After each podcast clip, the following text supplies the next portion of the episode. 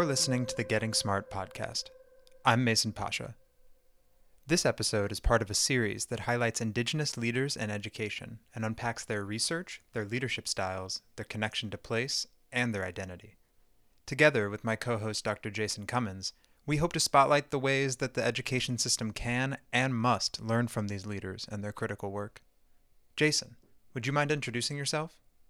Hello, everybody. Uh, Jason Cummins here, and um, glad to be back on this episode. We have a great guest, um, Dr. Susan Faircloth. And um, before I ask Susan to introduce herself, I guess I'll say that um, when I was doing my lit review, I was doing my methodologies for my research.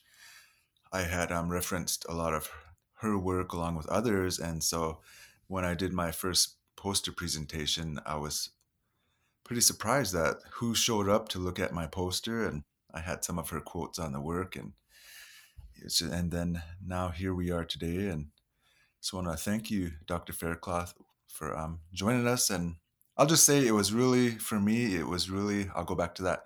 I had read a lot of literature from Indigenous scholars, and it was so encouraging to know there was other Native Americans out there doing this work, and then to meet them in person, it was kind of like, wow, this is pretty cool. so, um, thanks for joining us, and could you introduce yourself and so thank you, Jason. It's a it's an honor and a pleasure to be able to talk with you today. I'm Susan Faircloth. I'm a tribally enrolled member of the Coharie tribe of North Carolina. We are a relatively small state recognized tribe located on the southeastern part of North Carolina, about an hour inland. Um, I typically introduce myself um, by talking about who my relatives are, and then I can talk a little bit about my work. So my parents are Jean and Marie Faircloth. They still live in North Carolina. I am the sister of Lori and the auntie of Knight and Kanani. And I'm also the partner and wife of Lee. But my most important role is as the mother of a 13 year old. Um, her name is Journey. And Jason, I know you've heard me talk about her. Um, Journey is particularly important in the work that I do um, and as a part of the the story of why we're here in Fort Collins, Colorado, which is the traditional homelands of the Cheyenne, the Ute, and the Arapaho nations and peoples. And so, if you don't mind, I'll tell that story just just briefly to connect it to the work that I do. Thirteen years ago, my husband and I were living in Pennsylvania. I was a faculty member at Penn State University and the director of the American Indian Leadership Program when we received um, a call. We had been trying to adopt um, for over a year. And that week in January of 2010, after three failed adoption um, opportunities, I decided that I was done. And so I told my husband, I'll just have to be a good auntie, a good wife. I'll have to find other ways to be able to fill this void that I have in my life. And so I cleaned furiously and got our house ready. And the next morning, about 10 o'clock, we were still in bed and we received a call from our lawyer who said, Get a pen and a paper. There's a baby being born at this very moment. We were in Pennsylvania, she was in Oklahoma. The baby's being born at this very moment. We don't know the baby's gender. We don't know if the baby's healthy. All we know is that one of the baby's biological parents is an enrolled member of a federally recognized tribe, Cheyenne and Arapaho, and because of the Indian Child Welfare Act, um, that process requires a Native family to have preference um, in the adoption process. And because no one from her biological family or her tribe stepped forward, we were selected to be her parents. Um, and so we had to make a decision if we wanted to be the parents of this child. About six hours later, we boarded a plane. Uh, we had boarded our dogs. We boarded a plane and uh, got on a flight to Oklahoma to meet our daughter. After going through freezing rain, fog, hail, snow, a whole variety of things, we finally got to meet her the next day. Um, and she was the most beautiful baby in the world, beautiful to us. And after much discussion, about a week later, we chose her name, Journey Celeste. Journey because of the long journey that we had to get her, and Celeste because my husband works for NASA, um, and she was this heavenly gift to us. And so I've spent the last 13 years transitioning from writing as an American Indian scholar from the perspective of an auntie and a former teacher and a researcher. And now much of my writing is about my role as a mother right? What does it mean as a Native scholar and educator um, to, to raise up this Native child and to do work that will help to ensure that she has a better educational experience than I had and that many of my peers had. Um, and so it's, it's really important to make that connection. And then the last connection is, as I said earlier, we're located on the traditional homelands of the Cheyenne Ute um, and Arapaho nations and peoples. So, five years ago, we relocated from North Carolina to Colorado State University, located in Fort Collins, back to the traditional homelands of my daughter's people. And so, when I think about my relationship to this land and this place, I think about it in terms of living and working in a contested space. Having worked in a university that would not be here if it were not for the forceful removal, displacement, um, and relocation, and in many cases, the death of my daughter's people. And so when I think about that contested relationship, it really helps me to remember that my work is about more than being a part of the academy, but it's about um, being in good relationship to Native peoples and doing work um, that is honoring of those histories. Yeah, that resonates with me because looking back early on when um, first um, signed up for higher ed, if you could say that, people would say, "What's what's your um, career goals?" or "How do you see your trajectory?" But that was really foreign to me. Like it wasn't about being in higher ed, or it wasn't about me, I should say. It was about the community and and then tying together your motivations there. Um, can you give us some examples of that being a contested place? My parents, neither one of them graduated from college. My mother went to work in a hog slaughtering factory. Uh, she worked there for 37 years. She thought she'd be there a year um, because that's all that she ever thought that she could do. And it wasn't until she was in her 60s and retired that she became the director of a senior citizen center. So, a senior citizen directing programs for senior citizens. And she began to write grants and learn how to use the computer and finally realized that she could do more than slaughter hogs. And when I think about that, you know, that that's a deep sting, right? When I think about the messages that are sent to, to people like us about who we are, what we can be, and what we can do. My dad, on the other hand, he did go to community college. Um, for a couple years to pursue an associate's degree in criminal justice. He um, volunteered for the Marines and went to Vietnam. He came back, did a variety of things, and then became the first American police officer in our community. And so when I went to high school, I think that my high school thought that if it if it was successful in educating me, then I would graduate and I would probably go work in that same hog slaughtering factory that my mother went to work in but I credit my mother most of all because both of my parents have been very supportive. But for my mother, it was never a question of would I go to college. It was a question of where I would go to college. And she's probably still paying off college debt, you know, off of credit cards and, and whatever all these many years later. But it was never a question of would I go, it was where I would go. Um, and she reminds me of that, of doing, you know, my work and helping to write my dissertation and all those other things um, with me. But as an American Indian student, I never had another American Indian teacher. I was a part of a title program and an American Indian education program. So I did get access to an American Indian person working in our schools, but never had a Native teacher. And so when I graduated from high school and went on to college, um, I never thought about being a teacher. I swore, actually, I swore I would never be a teacher because why would I want to be a part of an educational system that didn't see possibility in me that thought that I just the best that I deserved was to go and work in a, a factory. And I didn't want to be a part of that, but I came home with an undergraduate degree in Latin American history.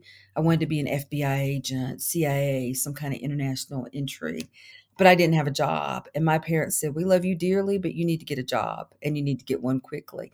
And so they encouraged me into education um, I went to work in a college as a residence director. Then I went to work in a um, an Indian education program in a large urban school district and realized I didn't do well with middle school students. And then I went to work in a community college with a TRIO student support services program and began to work with students with disabilities. And I realized that's where my passion was. And so I had an opportunity to go to Penn State as a part of the American Indian Special Ed Teacher Training Program. Um, I was accepted into that program, but all the fellowship monies were awarded, and I was devastated because I couldn't afford to go. And about three weeks before the semester started, a professor at Penn State called and said, We've reworked our budget and we have the money. And I quit my job and I moved to Pennsylvania. I did that a second time after I graduated with my master's degree. I called back to Penn State for a job reference, and my mentor and advisor, Dr. John Tippeconnic, um, answered the phone and he said, Why don't you pursue your doctoral degree? And I said, I'm not ready and I don't have the money. And he said, Just apply and it, it'll it'll happen. And that time it was about two weeks before the semester started. I quit my job and I moved to Pennsylvania. And so my path in education was never a plan that I that I picked. I write about this that I think my tribal elders, my family, my community members knew I was destined to be an educator, but it was something that I resisted because I hadn't seen those those models. Um, and then, you know, I eventually became a professor because the third time I called back to Penn State for a job reference, and John Tippeconnic said, "Why don't you apply for a faculty position?" Um, and I did. And about a month later, I quit my job and I moved to Pennsylvania. Um, so when Penn State calls, I get a little scared. There's about to be a life change. But I, I quit my job and I went back as a faculty member working with him um, in the educational leadership and special ed programs and with the American Indian Leadership Program. And he was the person who said, Susan, you have something to say, um, and you're smarter than you think you are. Um, and he's still that person 20 years later who calls me to ask if I'm up um, and ask me what I'm doing. And you know, all he ever asked of me was that I give back to other Native people and communities that same belief and support that he gave me. Um, but the last part of that, when I, when I talk about being in this contested space, and you know this, Jason, as being, um, you know, a former faculty member, an American Indian faculty member, American Indians and Alaska Natives make up less than 1% of all college and university faculty across the nation. Um, when I was at Penn State, I was the first American Indian woman in 150 plus years of Penn State existing to ever be tenured and promoted. And I say that not as a testament to me, but you know, what the heck? Like in 150 plus years, I'm the first American Indian woman that you can get to stay there and to be successfully promoted and tenured. So that says more about our institutions than it says about me. When I was at Colorado State University, I was the first American Indian um, woman to be a full professor, tenured full professor in the School of Education, and the first American Indian woman to be an administrator in that in that unit. Um, and when I left this summer, I was the only American Indian woman in the entire college. And so again, when I when I enter into that space, I recognize that um, I'm in a space that's built on stolen lands, regardless of where our institution is and that the work that I'm called to do, yes, institutions pay me to do that work, but I do that work because of my responsibility to Native people. And so I never feel, when I'm in academic spaces, I never feel completely comfortable because I know that's not my space. But when I go home to my tribal community, I feel less and less comfortable there because of these choices I've had to make about being an academic so if that makes sense. So it's it's it's a contested space not only in the academy but it's it's wherever i am because um, these places feel a bit foreign um, and and uncomfortable and distanced um, from who i am or who i want to be. I hope that makes sense. Yeah. What do you see as the the tie between you know indigenous identity and education you know and well, I think we have to go back and think about what was the purpose of education in the United States. The purpose of education for American Indian and Alaska Native peoples was not necessarily to sustain our cultures, our languages, and our identities as Native people. If you think back to the um, the educational policy of the federal government in the late 1800s, early 1900s, it was based off of an Army um, officer, Richard Henry Pratt, and his motto was kill the Indian to save the man. And so he established Carlisle Indian Boarding, um, Carlisle Indian Industrial School in Carlisle, Pennsylvania, and helped to bring or, or was instrumental in bringing Native children and youth from around the nation to that school in a predominantly white area of central Pennsylvania. And what he what he promoted was punishing students if they spoke their indigenous languages, if they practiced their cultures, if they did anything that was related to their identity as indigenous peoples. He gave them English names, even though many of them didn't speak English.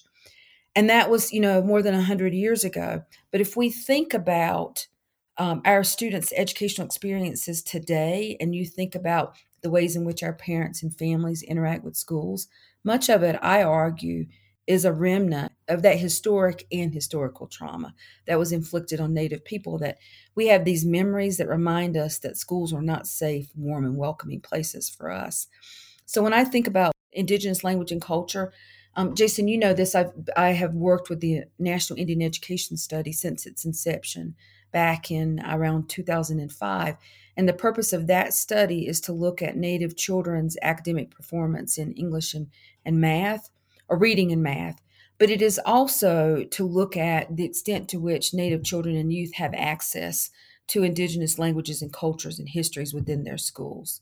Because what we believe, what I believe, is that Native students do better academically when they have access to Indigenous languages, cultures, histories, and when they have access to Native teachers, um, educators, and school leaders. And yet we know that many of our students are not in schools where they have access to any of that. So I believe that that um, our languages and our cultures, and you know, there's over 200 different languages and over 600 different tribes, each with their own cultures. And I believe that it's critically important for our children and youth um, to have access to, to learn about, to be immersed in. Um, and unfortunately, many of our students don't have that access.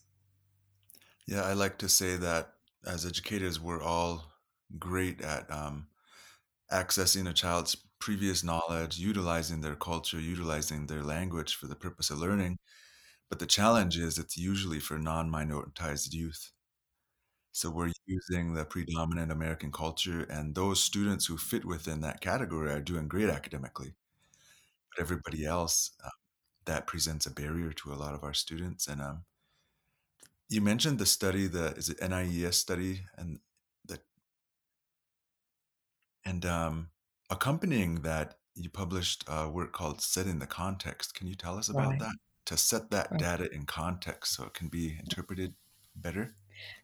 Right. So the National Indian Education Study is funded by the Office of Indian Education within the U.S. Department of Education. There are several different partners in the design and implementation and analysis of data from that study. So it's in partnership with the Office of Indian Education, the National Center for Education Statistics, Educational Testing Service. There are also a number of other contractors. Um, and then we have some support from the Bureau of Indian Education, where about 8% of our students um, attend Bureau of Indian Education funded and operated schools. Since 2005, or since the, the implementation of the study, those of us who are on the technical review panel, which I chair, had been arguing that there are a number of variables, contextual variables, that are not addressed within either the larger NAEP, National Assessment of Ed Progress, or the survey of language and culture. And we felt strongly as a review panel that those variables that are excluded are just as important as those variables that are included because oftentimes what is not said, you know, when we survey or we interview people, tells us as much, if not more, about what's going on as what is said or what is sampled. So we had we as a technical review panel had been advocating for the inclusion of contextual information within the report that accompanies the national indian education study but for a variety of reasons we were not able um, to get that context included within the study. Um, a few years ago though we were able to advocate um, successfully for the development of a setting the context document. There are actually two of those. The most recent one is with, I think, the 2019 um, iteration of the National Indian Ed Study, and those um, those reports are available in both paper format and um, your audience members or listeners can certainly go online and click on a link that will take them to those documents. In the setting the context document, what we do though is to talk about the limitations of the National Indian Education Study. We point out that there's nothing in that study that allows us to speak to causality. So we can't say that the presence or the absence of Native language or culture um, either improves or detracts from our students' academic performance. We believe strongly that it improves, but we can't make those causal um, those causal claims. There's also very little in the in the National Indian Ed study that we ask questions, for example, about how often students have access to particular types of curriculum, how often they have access to native speakers, how often they have access to native teachers.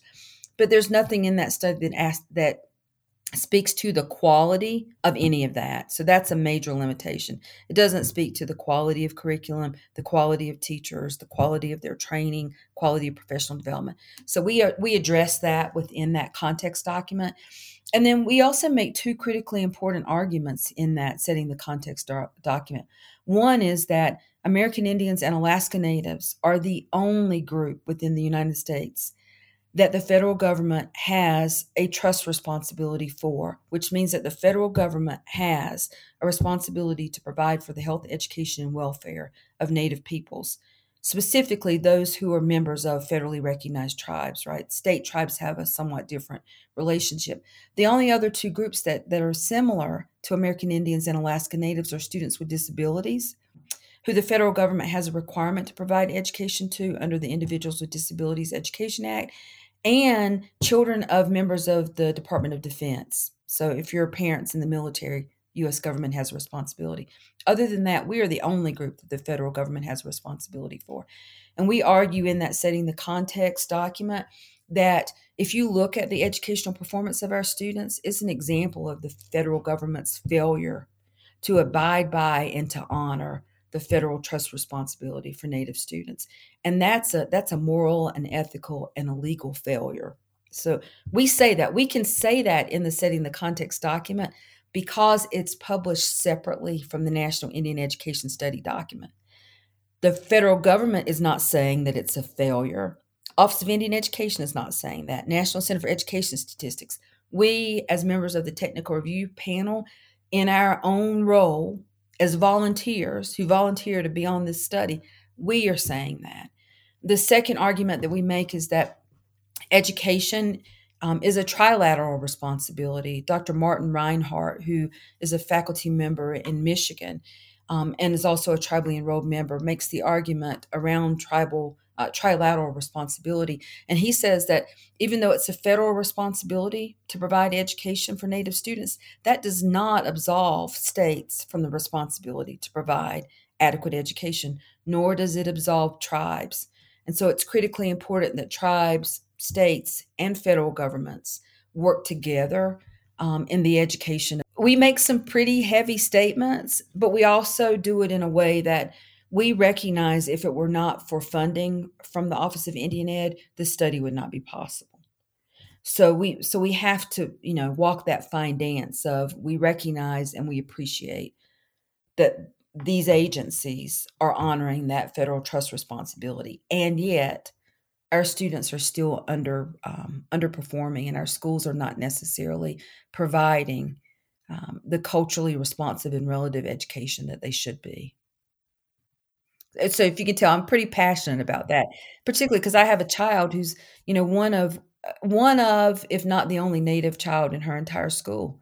Um, yesterday, she came home and she said, "Mom, would you believe it that in one of our classes, some of the students were asking if we could reenact Thanksgiving."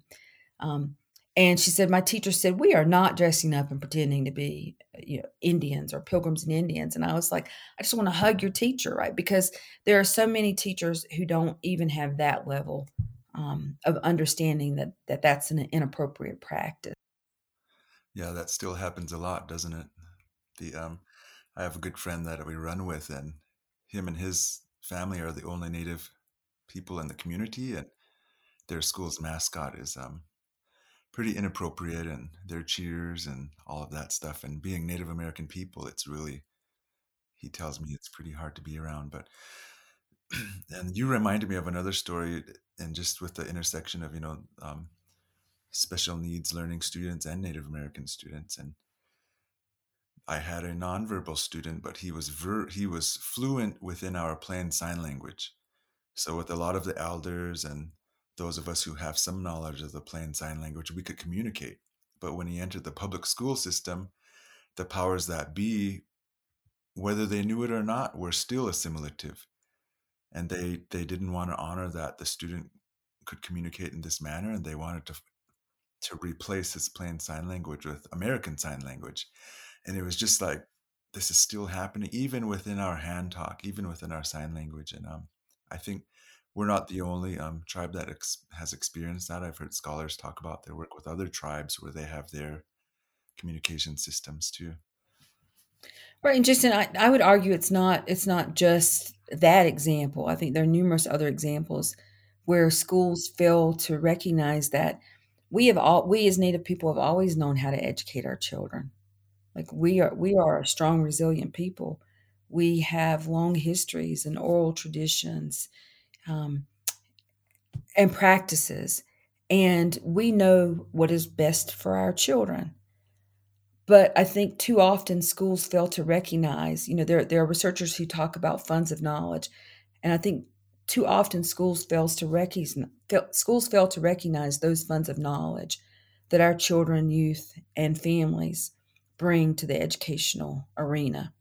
And if we would only tap into that, um, I was at the National Indian Ed uh, conference last week in Albuquerque, and we had a lot of discussions around um, the preparation of teachers and preparation of educators.